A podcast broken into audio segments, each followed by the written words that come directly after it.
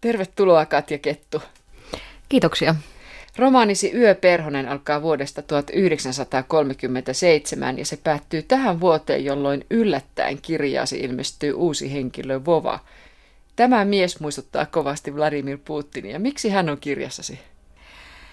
Tuota, tuota, mehän emme tietenkään voi olla varmoja, että hän on juuri Laniir Putin. Tiikerin käsittäjä kurkimestari, näin myös mainitset hänestä. No ehkä, ehkä hänessä tuota, on aika huomattavia yhtäläisyyksiä. Halusin kommentoida, paitsi että halusin kirjoittaa kirjan osittain myös tai tematisoida valtaa, kertoa vallasta ja sen olemuksesta, kertoa nyky-Venäjästä. Halusin luoda tällaisen hahmon. Tämä Vovahan lentelee tässä, tässä romaanissa salaperäisenä ympärinsä rakastajattarensa kanssa helikopterilla ja vaanii valtakuntaansa ja tarkistaa, että kaikki on varmasti kunnossa, ja halusin luoda tämmöisen hahmon, joka huolimatta siitä, että hänellä hän on siis kaikki valta, hän on absoluuttinen diktaattori, hän vertautuu tässä romaanissa muun muassa Iivana Julmaan, niin että pienikin epäilys, että, että jossain on joku, joka tuota, tietää hänestä jonkin, tai hänen menneisyydestään jotakin kenties raskauttavaa, niin saa hänet sitten tuota, lähtemään tällaiselle öiselle retkelle ympäri Venäjän maata. Tätähän ei tuossa romaanissa nimenomaan nimitetä Vladimir Putiniksi.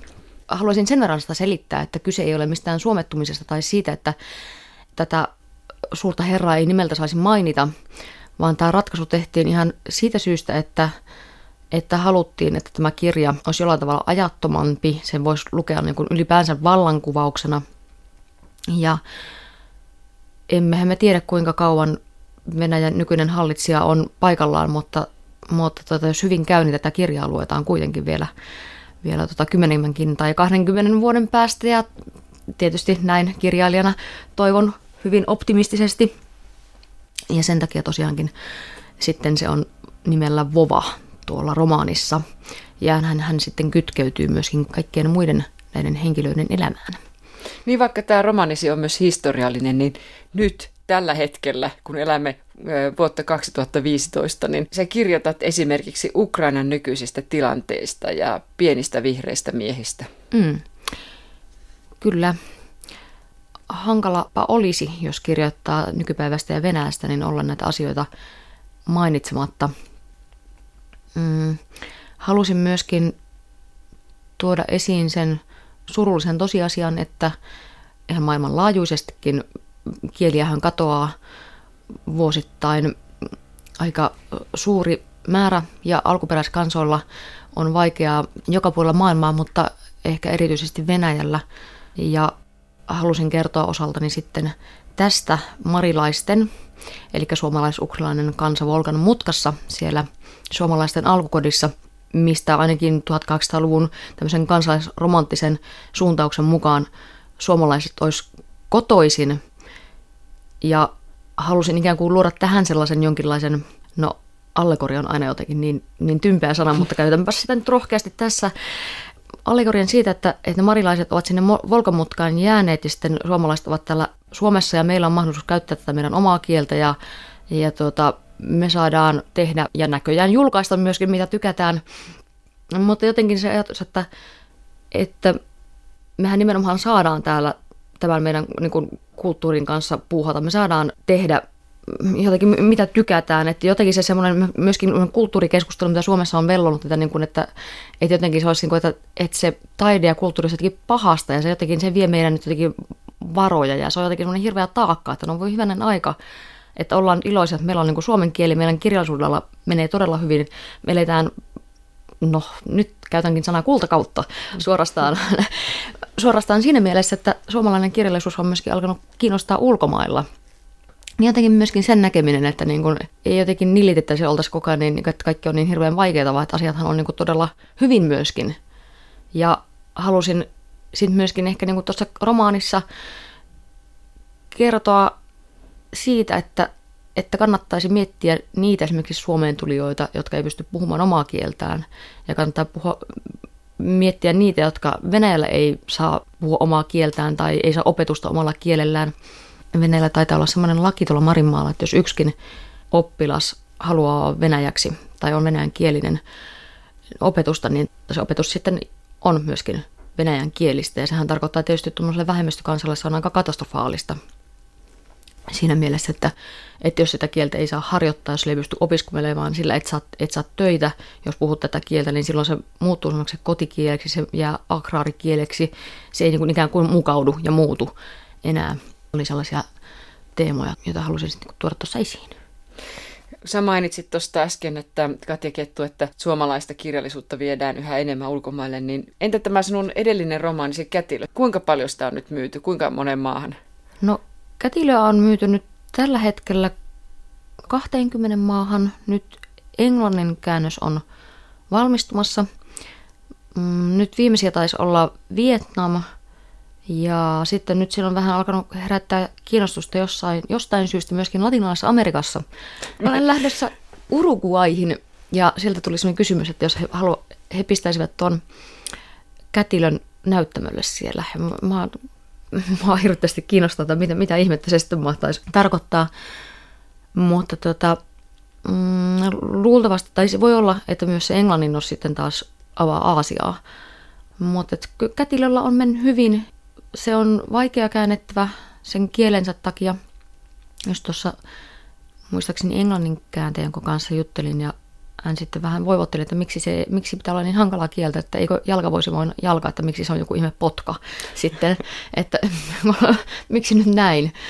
Enkä nyt ehkä halua hänen suuhunsa välttämättä pistää näitä sanoja, mutta siis, että varmasti kääntäjät minua välillä ovat vihanneet, mutta ovat myöskin sitten sanoneet, että se on ollut tosi palkitseva työ. Ja kyllähän heitä myöskin on palkittu, että Norjassa se on, Norjanos on voittanut parhaan käännöskirjan palkinnon ja sitten Liettuassa ja no, Ruotsissa sitä on palkittu ja muistaakseni Saksassakin, että, että sitten myöskin toivon, että näillä kääntäjillä on jotenkin ollut myöskin sit, ehkä kivaa sen takia, että he ovat myöskin saaneet niin kuin itse luoda sitä omaa kieltään.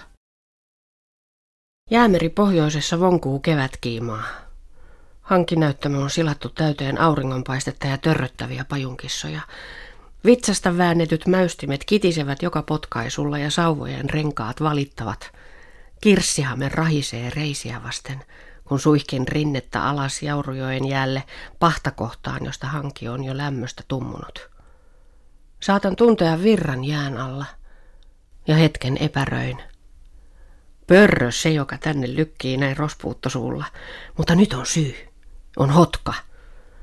Tievan takaa kantautuu valittava hukan jollotus. Siihen vastaa lauma kauempaa tunturin tyvestä. Ollaan viiden kilometrin päässä Venäjän rajasta ja kohta tulee pimeää. Yö Perhonen alkaa vuodesta tuhatyhdeksänsataakolmekymmentäseitsemän, kun viisitoistavuotias, raskaana oleva ja mykäksi kidutettu Irga hiihtää rajan yli Neuvostoliittoon rakkautensa perään. Miten viisitoistavuotias tyttö pystyy tähän?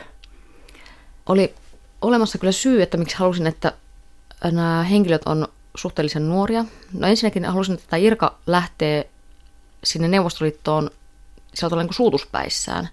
Hän lähtee niin kuin, ei suinkaan aatteenpalosta, vaan hän lähtee niin kuin isäkapinan vuoksi.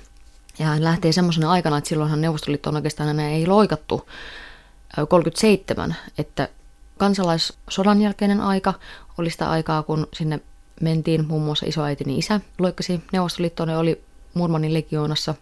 kolmekymmentäkaksi taisi olla semmoinen käännekohta vuosi, että sen jälkeen sitten sieltä ne, jotka palautettiin tai palasivat, niin kertovat kyllä jostain aika karua tarinaa, että minkälaista siellä Neuvostoliitossa oli.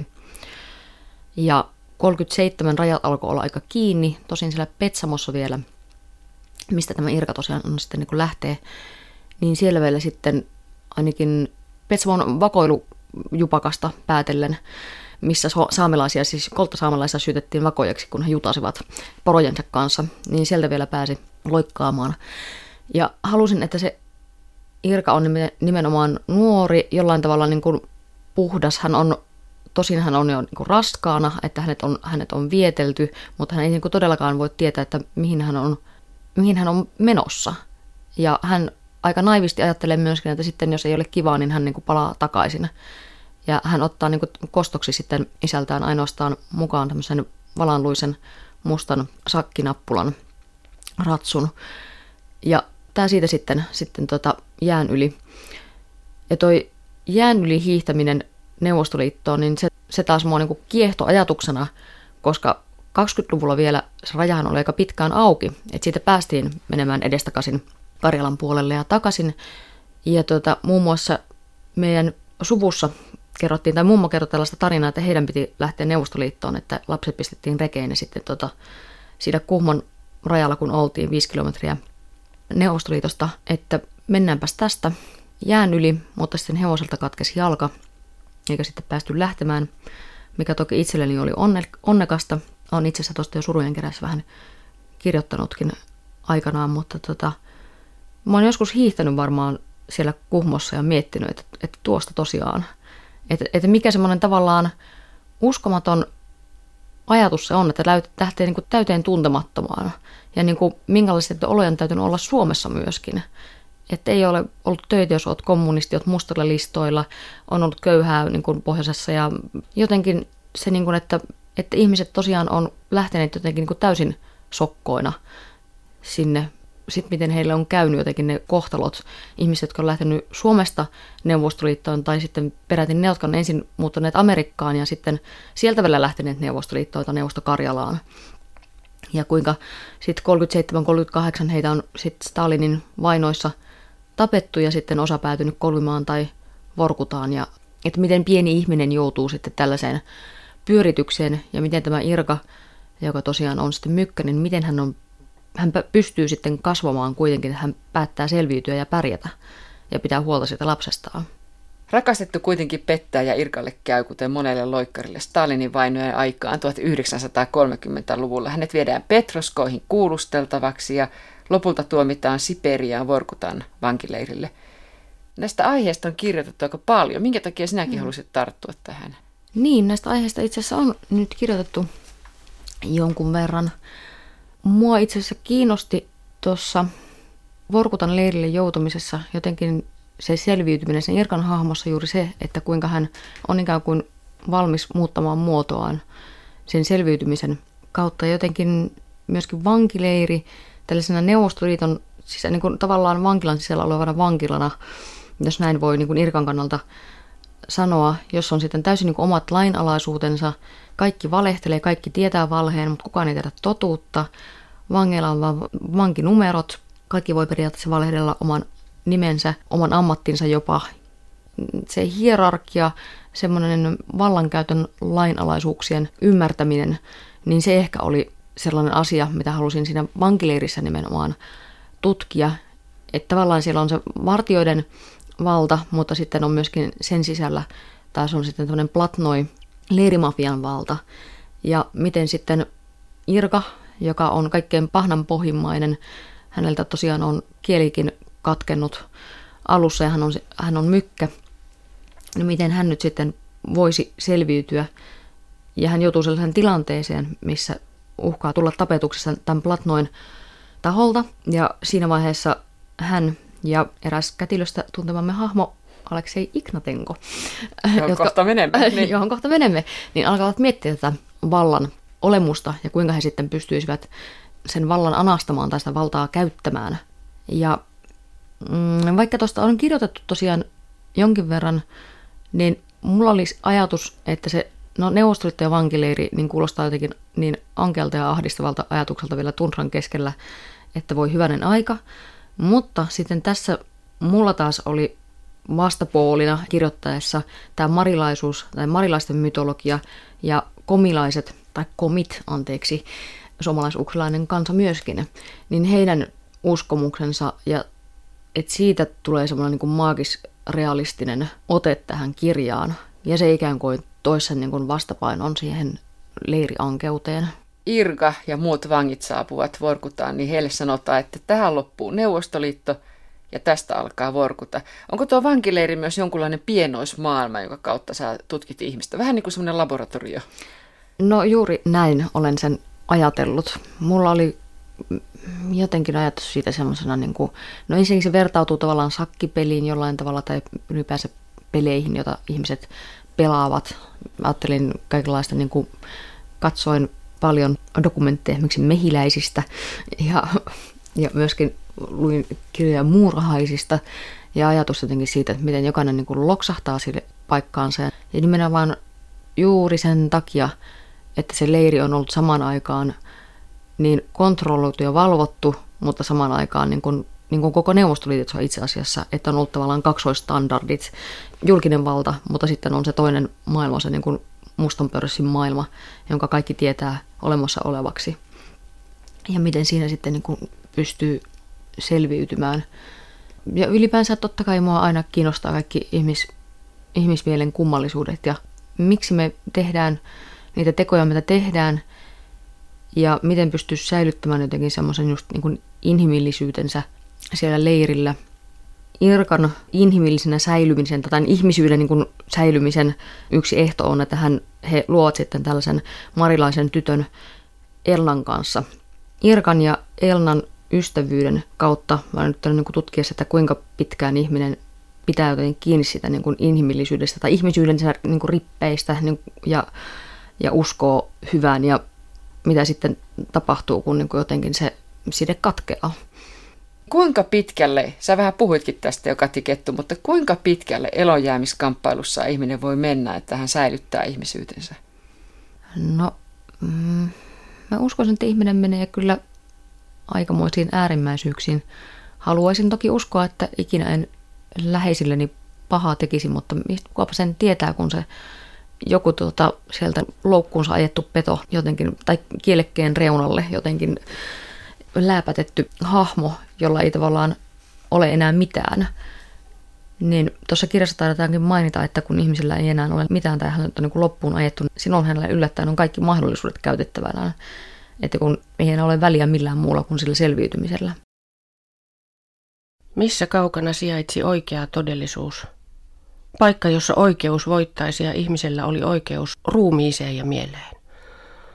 Oliko sellaista enää olemassakaan? En saattanut ainakaan kurkottaa sinne asti katseellani. Tuolla kuuraiset vuoret, tuolla tinapintainen joki, kaikkialla muualla levittäytyi lumen ja jään hirmuvalta. Joukkohautojen ristit, muurahaisina liikkuvat vangit. Kaiken yllä auringon ruosteinen natiseva kuula.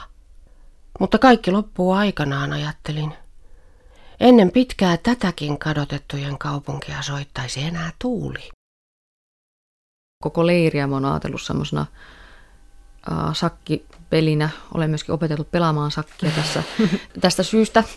Ja mulla on ollut loistavia sakin opettajia. Mutta jotenkin se ajatus siitä, että kaikki nappulathan on siinä laudalla ja näkyvillä, mutta riippuu sen ihmisen sitten omasta semmoista mielikuvituksesta ja hahmotuskyvystä, että miten sitä peliä osaa pelata. Ja tuolla Vorkutan torileirillä nimenomaan, niin entäs jos niin kun siellä ei tiedetäkään, että kuka niitä nappuloita siirtelee, että mitä sitten tapahtuu? Yö Perhosessa pelataan sakkia, heitetään noppaa, pelataan dominoa. Aleksei, johon Irga rakastuu, vertaa elämää sakkiin ja hän haluaa hamuta valtaa. Minkä takia hän valjastaa tähän vallan hamuamiseen myös Irgan? Aa, Miksi hän Aleks- ei yksin rupea toimimaan? Aleksei Ignatenko valjastaa siihen todellakin Irgan mukaansa. No oikeastaanhan tässä, tässä on tuota, kyse siitä, että Irkallahan on tällainen kuolemantuomio ikään kuin miekkana päänsä yläpuolella roikkumassa ja platnoista pitäisi päästä eroon.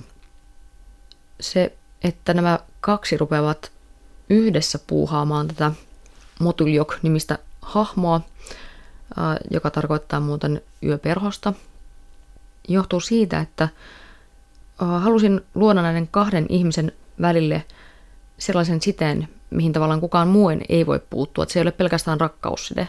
Sehän, se on riippuvuussuhde myöskin. He tarvitsevat toisia, koska ovat yhdessä keksineet tämän vallankäytön välineen.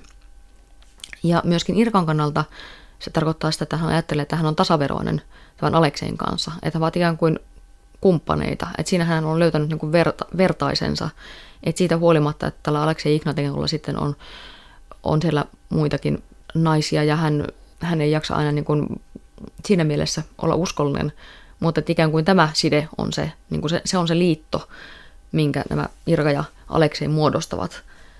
Ja siitä syystä myöskin tämä Irka pitkittää sitä ratkaisua, ja, ja niin kuin, jonka hän tulee sitten tekemään suhteessa tähän Alekseihin. Alekseihan keksii, no yhdessä Irkan kanssa sen, että kaikkein, oliko se nyt voimakkain hallitsija on se, joka on piilossa. Mm. Kukaan ei tiedä, mikä tämä Motuljok oikein on. Mm. Niin, mua kiinnostaa ylipäänsä valta ja ketä me, kuka sitä valtaa käyttää. Sehän on siis kaikissa yhteiskunnissa, niin eihän se ole mitenkään meidänkään demokratiassa mitenkään läpinäkyvää, että kuka niistä naruista oikeasti vetelee. Jos poliitikko pitää puheen, niin eihän varmastikaan itsestä puhetta kirjoita, vaan, vaan joku hänen tota, avustajansa sen tekee. Ehkä he jakavat samanlaisen, samantyyppisen ajatusmaailman tai sitten eivät. Esimerkiksi sodassa niin se, että se yksittäinen sotilas ei kyllästy ja lähde kotiinsa, niin hänen täytyy uskoa, että jossain on häntä viisaampi ihminen, joka tulee hänet hoitamaan elossa tältä pois. Hänen täytyy uskoa, että tällä on jotain merkitystä, tällä hänen tappamisellaan. Ja se on semmoista niin kuin äärimmäisen mielenkiintoista, että miten tällaisia niin kuin asetelmia pystytään luomaan. Mutta oikeastaan se on aika jännä tulkinta, että se olisi pelkästään, että se olisi Aleksein idea. Että Alekseihan sen tavallaan keksii, mutta sehän on oikeastaan Irka, joka sitä sakkia osaa pelata alun perin.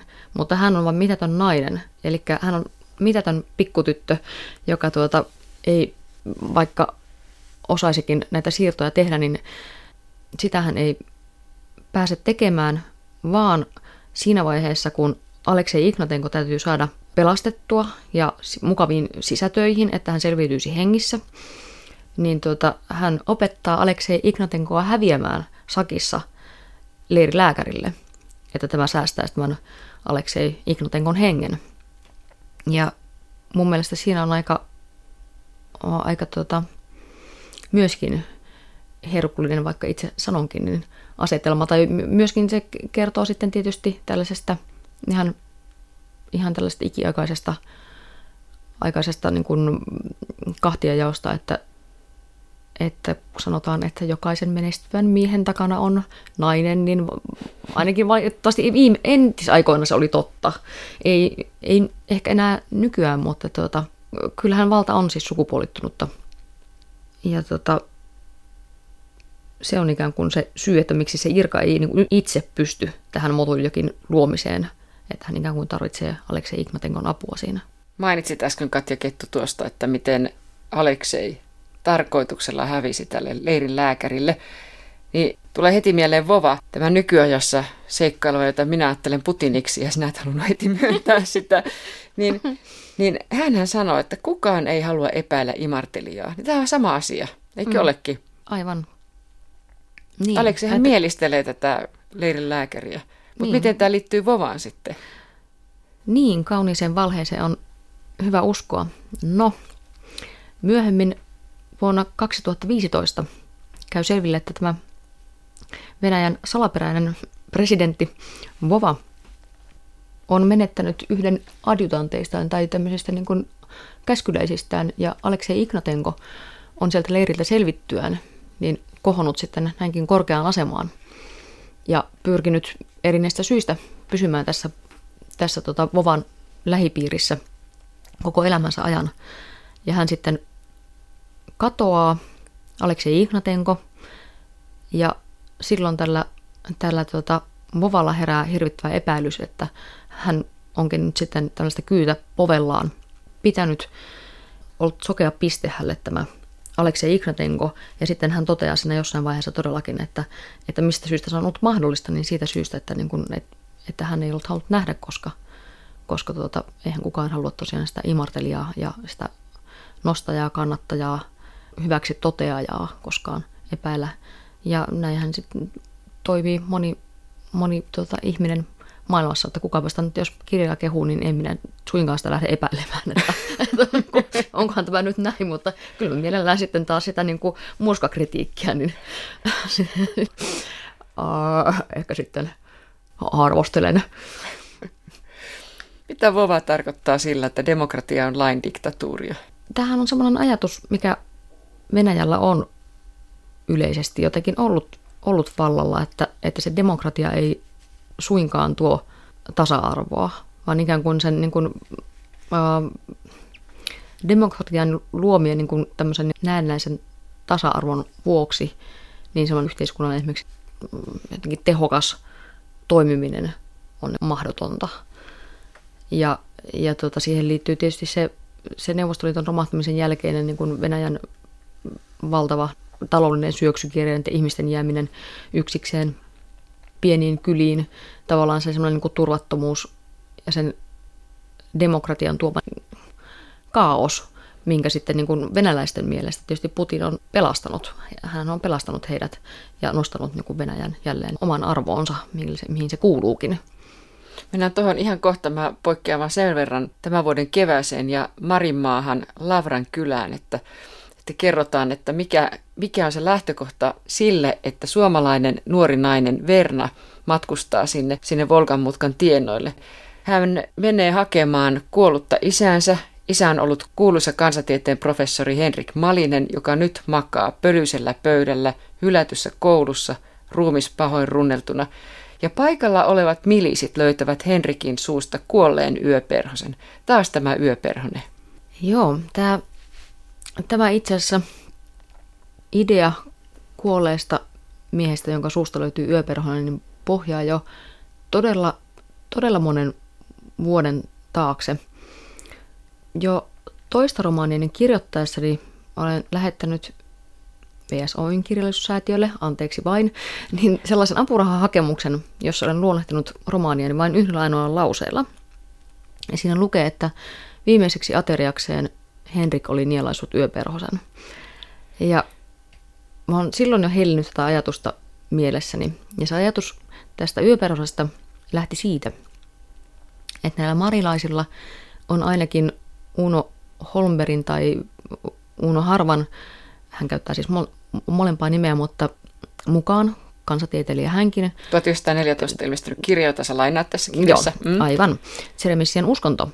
Niin hänen mukaansa marilaisilla olisi kolme sielua, kolme erilaista sielua, ja yksi näistä on tämmöinen ört, joka voi jättää ihmisen, ja silloin kun ihminen näkee unia, niin se on tämmöinen Yö Perhonen, joka lentää ja näkee asioita, ja se on sitten se, se uni on, kertoo nimenomaan sitä, mitä se perhonen näkee. Ja jos tämä Yö Perhonen ei sitten jostain syystä palaakaan tämän ihmisen ruumiiseen, niin mitä sitten tapahtuu, että ihminen menettää osan sielustaan. Ja tällainen ajatus, tällainen, tota, joka sitten on tätä tämmöistä niin kuin enemmän maagisrealistista, mystistä osaa, mikä tässä Yö Perhosessa on.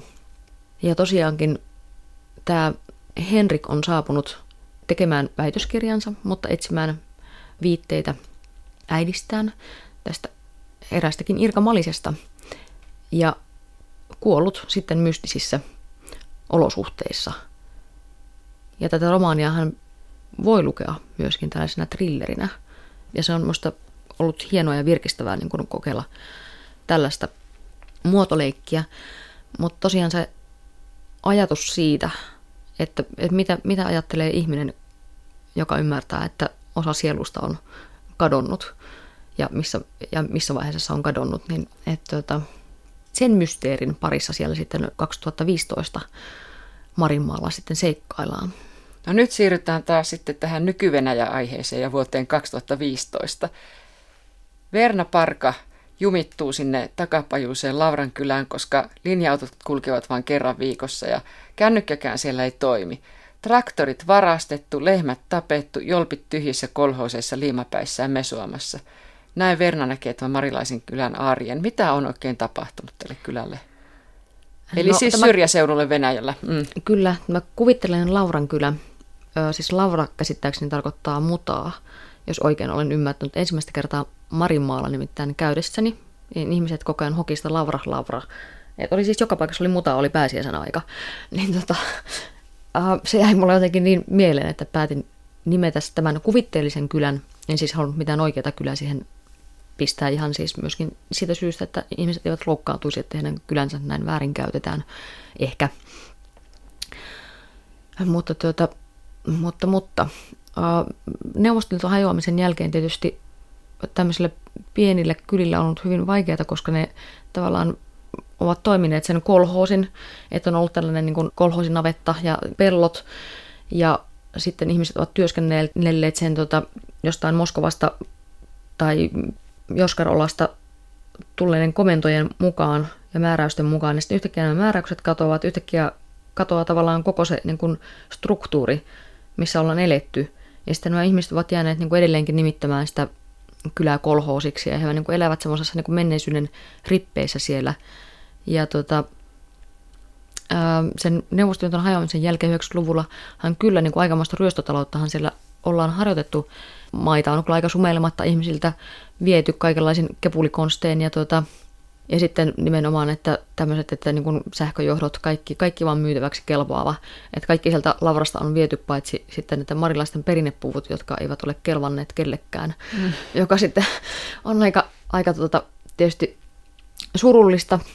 Mutta siis Marinmaahan, siellä on hirvittävän kauniita paikkoja. Sehän on myöskin semmoinen niin kuin semmoinen, hyvin semmoinen, jos ajatellaan, että minkä näköinen Suomi olisi voinut olla tuhatyhdeksänsataaluvun alussa ehkä, niin sellaisia semmoista niin kuin vanhaa rakennuskulttuuria on tietysti säilynyt hyvin paljon. Ja tota, tilanteet ovat muuttuneet, eteenpäin on tietysti menty monessa paikassa, mutta halusin niin kuin ehkä vähän karrikoiden jotenkin tuoda esiin sellaisen paikan, jossa ei oikein tiedetä, että niin kuin mitä ympärillä tapahtuu ja miten tästä eteenpäin. Ja sitten tärkeintä on se, että niin kuin perunoita on kellarissa, jollei kellari täytyy vedellä. Ja tämä on muuten mun ihan oma kokemus yhdestä marilaisesta kylästä, että, se, että siellä oli siis kellarit olivat täynnä niin kuin vettä. Ja se oli musta jotenkin, se oli musta jotenkin niin kuin aika kaameata, että, että mistä se, se vesi sieltä niin kuin nousee. Mutta se on myöskin tällainen mun, mun mielessä vähän tällainen niin kuin mystinen paikka, se Lavran kylä.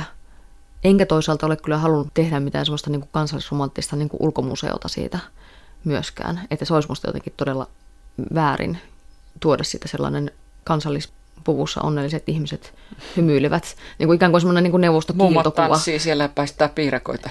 Niin, niin, niin. Kyllä tietysti omankin kokemukseni mukaan niin piirakkaa paistetaan ja kovasti pitää aina laulaa. Nuori mies Kostia sanoo, että syytän Gorbatsovia henkilökohtaisesti, etten koskaan saanut mopedia.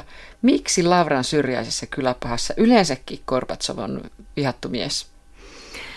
Uh, Gorbatsov teki semmoisen tempauksen silloin, silloin vähän ennen Neuvostoliiton kaatumista, että hän yritti tämmöistä mustan pörssin kauppaa leikata sillä, että hän devalvoi sitten ruplan. Ja ihmisillä oli kolme päivää aikaa käydä nostamassa tai vaihtamassa näitä rahoja uusiin. Ja jos asuu jossain Venäjän tai Neuvostoliiton syrjäseudulla, niin aika pienet mahdollisuudet, että sinne pankkiin olisi ikinä kerennyt. Eli käytännössä kaikki hävisivät omaisuutensa, paitsi sitten ne, itse asiassa juuri ne mustan pörssin keinottelijat. Sitten, ja sehän on aika mieletön tilanne, jos ajattelee, että kaikki se, minkä eteen on uurastanut, ja, niin katoaakin. Ja siinä, siinä nyt sitten niin kun se oli ehkä just joku tämmöinen ajatus, että, että se mopedi edustaa sille, sille tuota, niin, tälle Kostialle, marilaispojalle, joka häpeää sitä omaa marilaisuuttaan. Ja ta- samalla, samalla myöskin kaipaa sitä, mutta että hänellä se on ristiriitaista. Että hän ei sitä niin kun mopoakaan saanut, että kaikki män sitten yhdessä yössä. Niin se kertoo nimenomaan siitä. Yksi ja toinen tässä romaanissa, Yö Perhonen romaanissa, puhuvat valheesta, miten valhe on se keino, millä voi selviytyä. Sen lisäksi oikeastaan kaikki pettävät toisensa. Ja yhtä lukuun ottamatta, niin nämä ihmiset, ne eivät ole lähtökohdiltaan, siis syntymästään pahoja, vaan olosuhteet ovat tehneet heidät pahoiksi. Niin, minusta olisi erikoinen ajatus, että ihminen olisi jotenkin syntymässään hyvä tai paha. Kyllähän meissä on niin kuin kumpaakin puolta ja niin kuin pahan itsessään kieltäminen on hyvin vaarallista, koska ne ihmiset, jotka pitää itseään kaikkein parhaimpina, niin yleensä tekevät niitä kaikkein julmimpia tekoja. Ja se on kyllä totta, mutta että tässä jokainen joutuu sen asian eteen, että pelastaako itsensä, pyrkiikö siihen esimerkiksi vapauteen ja mitä sen hintana sitten on. Mutta, tota, mutta, mutta kyllähän sitten myöskin, tässä on myöskin kysymys siitä niin kuin sovituksesta ja siitä, että minkä hinnan sitä sitten joutuu maksamaan ikään kuin siitä tästä petoksestaan. Se on yksi teema myöskin. Vova saa kirjeen, jossa sanotaan muun muassa näin, että sinä olet oikea tsaari, puhut muutoksesta, muutat vähän. Neuvostoliitossa elettiin pimeydessä, nyky-Venäjällä kuollaan Kremlin loisteputkien valossa. Niin, näinpä taisin sanoa. Se ei taida olla muuten ihan tuota kirjailija Ketun oma ajatus tämä, että Neuvostoliitto oli pimeyttä ja nyt Venäjällä kuollaan kirkkaassa päivänvalossa. Tässä tosin olen loisteputket sinne laittanut. Vetänyt sähköt sinne. Vetänyt sähköt Kremliin. Juu. Niin, kyllähän Venäjällä varmastikin ne, jotka eivät ole osaksi tätä tämmöistä niin kuin uusrikkauden aaltoa päässeet, niin, niin kuin kovastikin joutuvat sitä olemassaolostaan taistelemaan. Ja sitten varsinkin tietysti ne, joilla on jonkinlaista toisin ajattelijan vikaa, eli uskaltautuvat sitten tästä julkisesta tai siis virallisesta linjasta poiketa. Kyllä se on ehkä ihan hyvä vertaus tavallaan, tai Vovahan puhuu myöskin siitä, että hän, hän on ymmärtänyt semmoisen niin kuin karnevaalin ja ikään kuin sen semmoisen niin kuin kansan viihdyttämisen vanhan viisauden, leipää ja sirkushuveja ja, ja paljon puheita niin kuin suuruudesta, mutta että itse asiassa niin kuin sellaista niin kuin rakenteellista muutosta ei ole luvassa. Ja sitten tietysti kaikenlaisten vähemmistöjen sorsiminenhan on aina, on tuota, aina hyväksi koettu vallankäytön tapa, että päästään joku, tai löydetään joku tarpeeksi avuton syntipukki, joka kuitenkaan oikeastaan ei pysty puolustautumaan, kuten jos ajatellaan esimerkiksi niin kuin homoseksuaalit tai sitten maahanmuuttajat tai tällainen sopivan silmiinpistävä ja tavallaan se on joku tunteisiin vetoava ryhmä, jota sitten voidaan syyttää sitten tämmöisistä ongelmista, jotka on sitten jossain ihan muussa rakenteessa.